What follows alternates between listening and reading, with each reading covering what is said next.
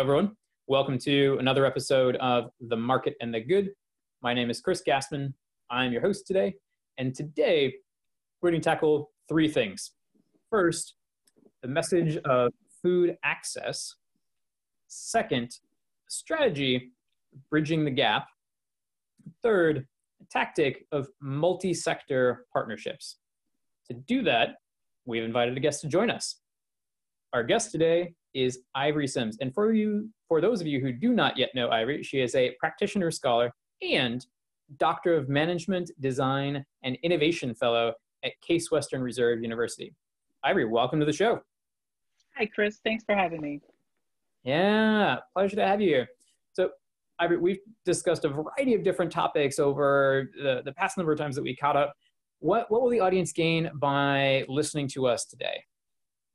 Sure. So the audience is going to learn today, Chris, that the collaboration and partnership of food actors is vital for the emergence and sustainability of food access in low income markets. Gotcha. So this is a, an interesting space to be in, Ivory. What's what's your why? Why are you working on making the world a better place in ways that make business sense in this particular way?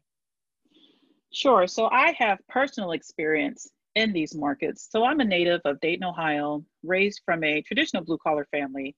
And in your traditional blue collar families, you know, hard work and being able to provide for your family, those things are key. And one of the key things in my family, food was always at the highest of this chain.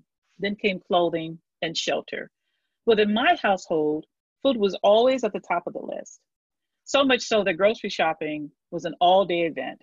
My mother would take her time collecting coupons out of the Sunday paper. This is when we actually still had hard coupons versus your digital means as of today. And my mother had it in a nice Rolodex of every coupon that she collected out of the Sunday paper. And she would also peruse stores and locations that were outside of my neighborhood just to make sure that we got the best deals and the best quality mm-hmm. of food. Now, fast forward to that today, in this same community that I was raised in, you have food retail stores, they're closing at a rapid pace. Now, when consumers, they do not have access to affordable quality food within a two mile radius. But this poses a bigger challenge on families that do not have reliable transportation. Mm, gotcha. So, Ivory, you, you started to tee it up a, a little bit in there. What's the idea in brief. What are some of the aspects of the, you know, the who, where, what, when, how of the, the problem that you're seeing? And what are some of the, the facets of the solution to that problem?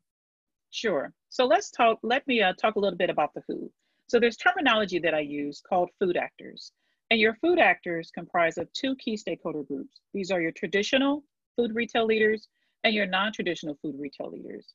Now in these two stakeholder groups, they are the active frontline participants as it pertains to food sustainment and low income markets.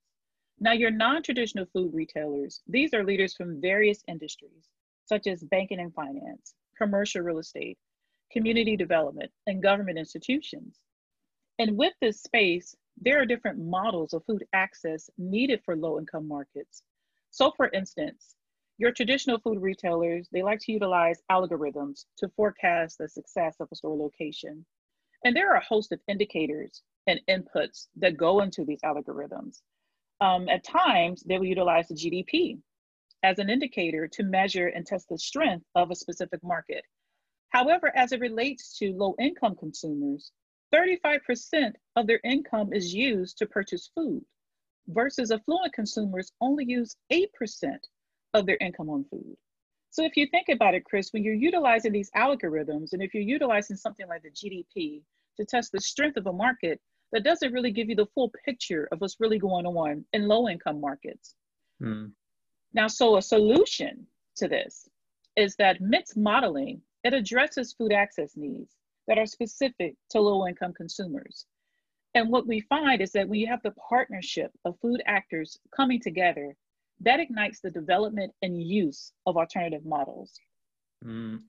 And also another element, Chris, with these markets these are markets where communities that once thrived off of independent and locally owned stores. And in sustaining food access in low income markets, you find a reemergence of these uh, models and also consumer engagement.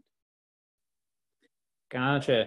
So Ivory, you started to tee it up uh, there for each of those, just to make sure that we're we're clear. You know, for you, dear listener, what's what's that that call to action? Uh, what's the one thing that the audience should do when they walk away from our episode today?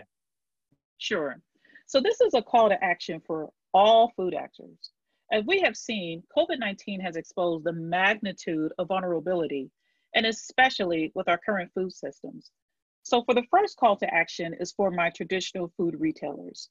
If you're looking to close the gap of access in a low income market, I encourage you to connect with a multi-sector leader who are actively engaged with marginalized consumers.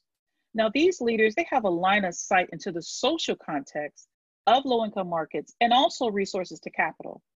So for example, the Food Trust, it's a national organization that partners with big box retailers and local grocers to obtain resources.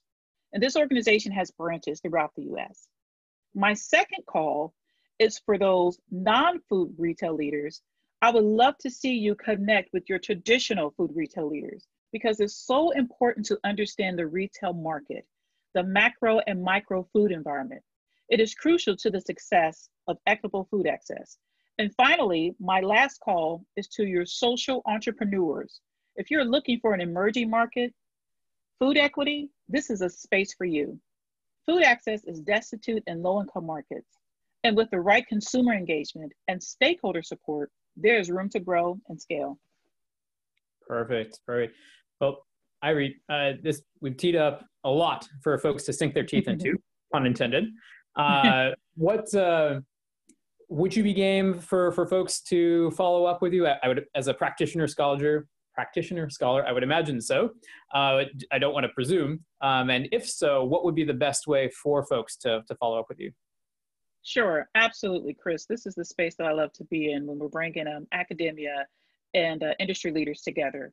So you can reach me at Ivory, I V O R Y, period, Simms, S I M M S, at case.edu. Perfect. Ivory, thank you so much for joining us today and sharing these insights with uh, us and our audience. Much appreciated. Thanks, Chris. I had a good time.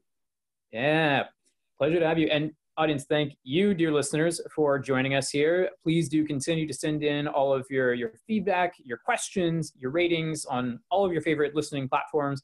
We do listen, we, we do keep them in mind and, and do iterate the show based on your feedback. Uh, please do continue to stay safe, stay healthy, stay happy, and we'll catch you here on another episode of The Market and the Good. Take care, all. Bye.